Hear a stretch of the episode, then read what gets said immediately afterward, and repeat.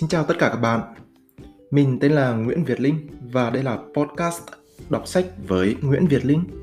Chào mừng các bạn đã đến với podcast đầu tiên của mình. Mình thực sự rất cảm ơn các bạn đã ở đây. Mình nhận ra rằng phần lớn mọi người đang phải rơi vào tình trạng thiếu thời gian để đọc sách.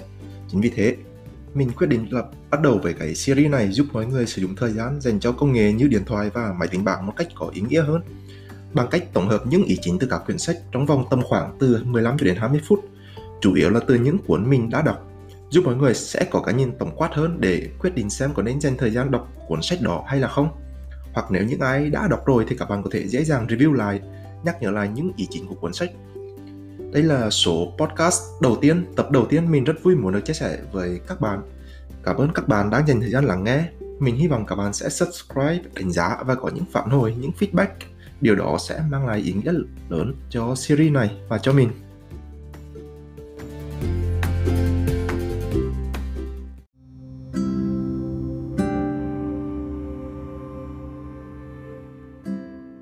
Tại số đầu tiên, mình sẽ giới thiệu cho các bạn cuốn 12 Rules for Life là 12 quy tắc của cuộc sống, tác giả Jordan Peterson. Cuốn sách này đã bán được hơn 3 triệu bản và theo như mình biết thì ở Việt Nam chưa xuất bản bản dịch tính đến thời điểm này mình sẽ không hoàn toàn trích dẫn lại nguyên văn 12 quy tắc theo cuốn sách, mà sẽ diễn dịch và biên tập lại theo kinh nghiệm của bản thân. Vì thế, nếu ai đã đọc cuốn sách này thì sẽ thấy có một số điều không giống nguyên bản. Hy vọng các bạn sẽ yêu thích lắng nghe và thưởng thức tập này.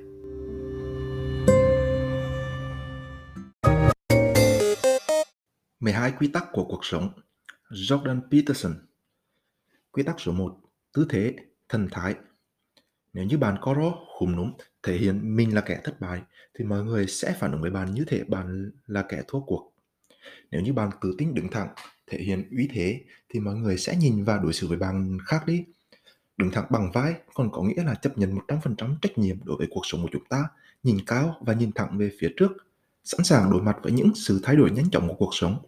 Ngôn ngữ cơ thể tự tin còn có thể tác động tích cực đến cảm xúc ở bên trong. Khi bạn tự tin, bạn có thể thay đổi cả thế giới. Sự khác biệt giữa một người chiến thắng và kẻ thua cuộc chính là những phản ứng hóa học trong bộ não của họ. Điều đó làm nên thần thái tự tin và ngôn ngữ cơ thể rõ ràng.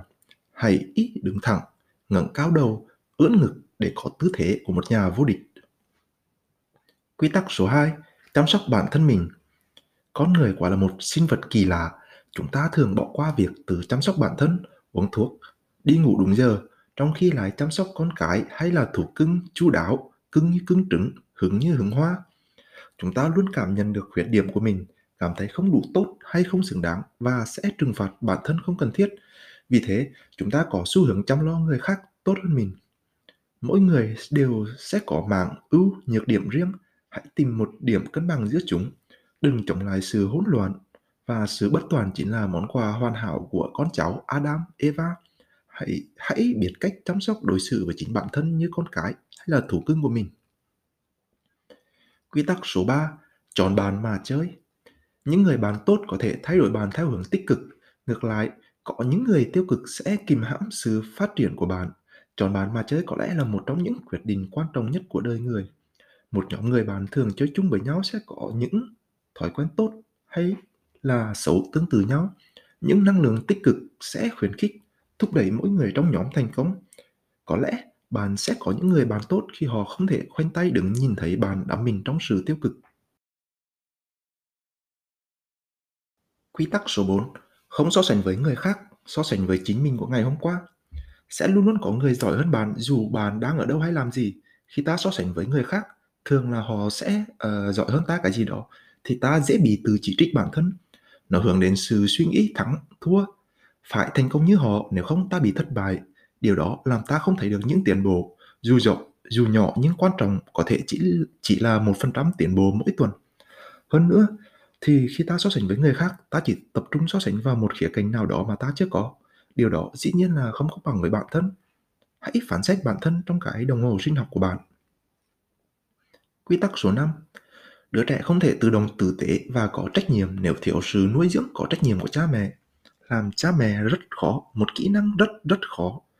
Con người vốn là một loài động vật tiến hóa lên giống người tinh khôn.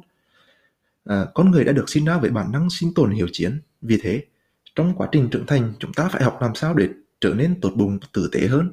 Nếu trẻ em không thể học được điều đó từ sự yêu thương của cha mẹ thì đừng kỳ vọng tụi nó sẽ học được từ những người khác. Nếu những đứa bé có những hành vi khiến bạn không thích thì có lẽ hành vi đó cũng không phù hợp bên ngoài xã hội.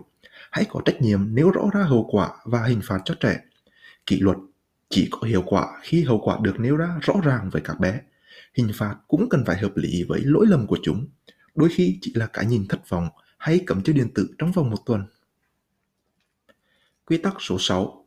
Làm chủ cuộc sống Thời điểm này của cuộc sống chính là kết quả của những quyết định hay lựa chọn trong quá khứ của ta. Vì thế, chúng ta đừng nên đổ lỗi người khác cho những sự mất mát của mình. Chúng ta phải gánh lấy trách nhiệm hoàn toàn. Khi chúng ta đổ lỗi cho cuộc sống, nghĩa là chúng ta chẳng ghét cuộc sống. Bởi vì cuộc sống nó tuân theo những dòng chảy sự kiện thực tế, chứ không phải đi theo những gì chúng ta muốn. Cuộc sống vốn dĩ không công bằng và là sự tổng hợp các trải nghiệm, không chỉ có mỗi trải nghiệm hạnh phúc. Hãy chấp nhận đi. Làm chủ cuộc sống mình trước khi nghĩ đến việc chỉ trích hay thay đổi thế giới. Nếu mỗi người tự giác quét dọn trước cánh cửa nhà mình thì cả thế giới sẽ tự động sạch sẽ hơn.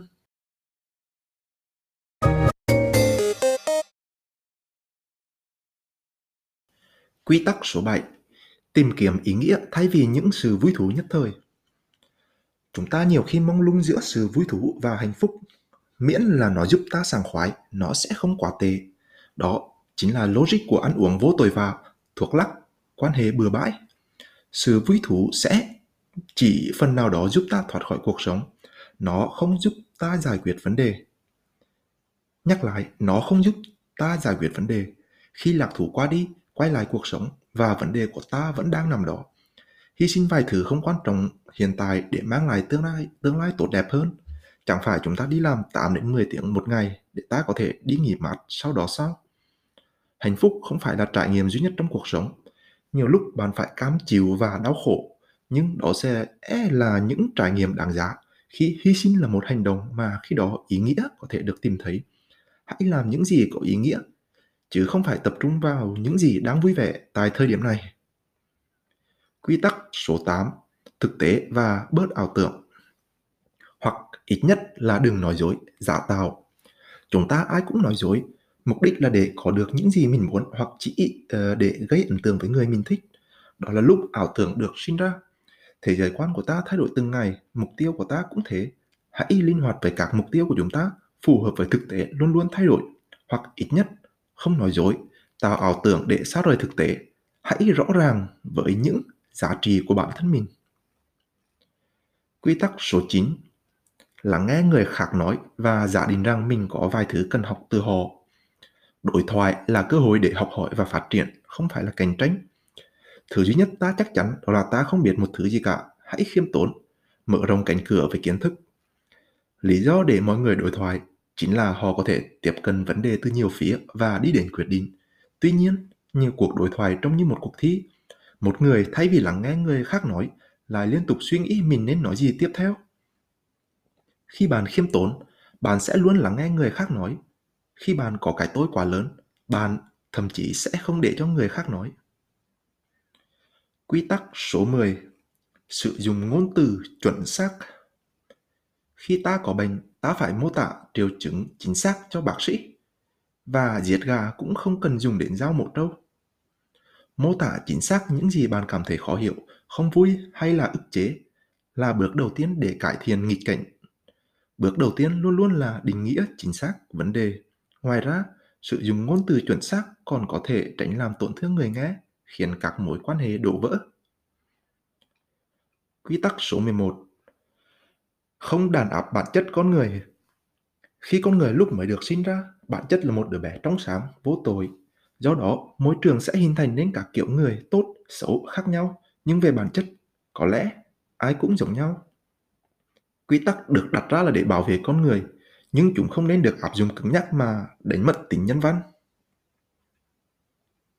Quy tắc số 12 Quy tắc cuối cùng Biết ơn và thưởng thức những niềm vui nho nhỏ. Nếu cuộc sống không có rủi ro, khó khăn, thì những thời điểm tốt đẹp sẽ vô nghĩa. Cuộc sống sẽ không còn ý nghĩa nếu con người bất tử. Hãy trân trọng những gì chúng ta đang có và thưởng thức những niềm vui nhỏ nhất mà cuộc sống mang lại không phải hiện tại bây giờ. Cuộc sống đang tiện nghi hơn rất nhiều so với cách đây 10 năm sao?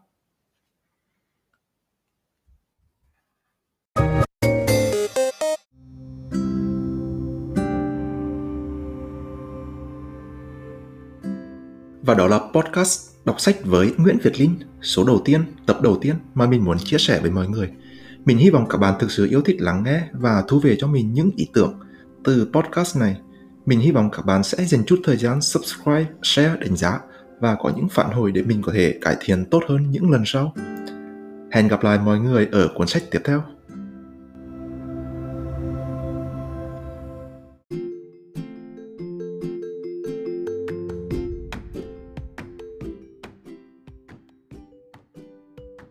Mình là Nguyễn Việt Linh. Các bạn đang lắng nghe podcast đọc sách với Nguyễn Việt Linh.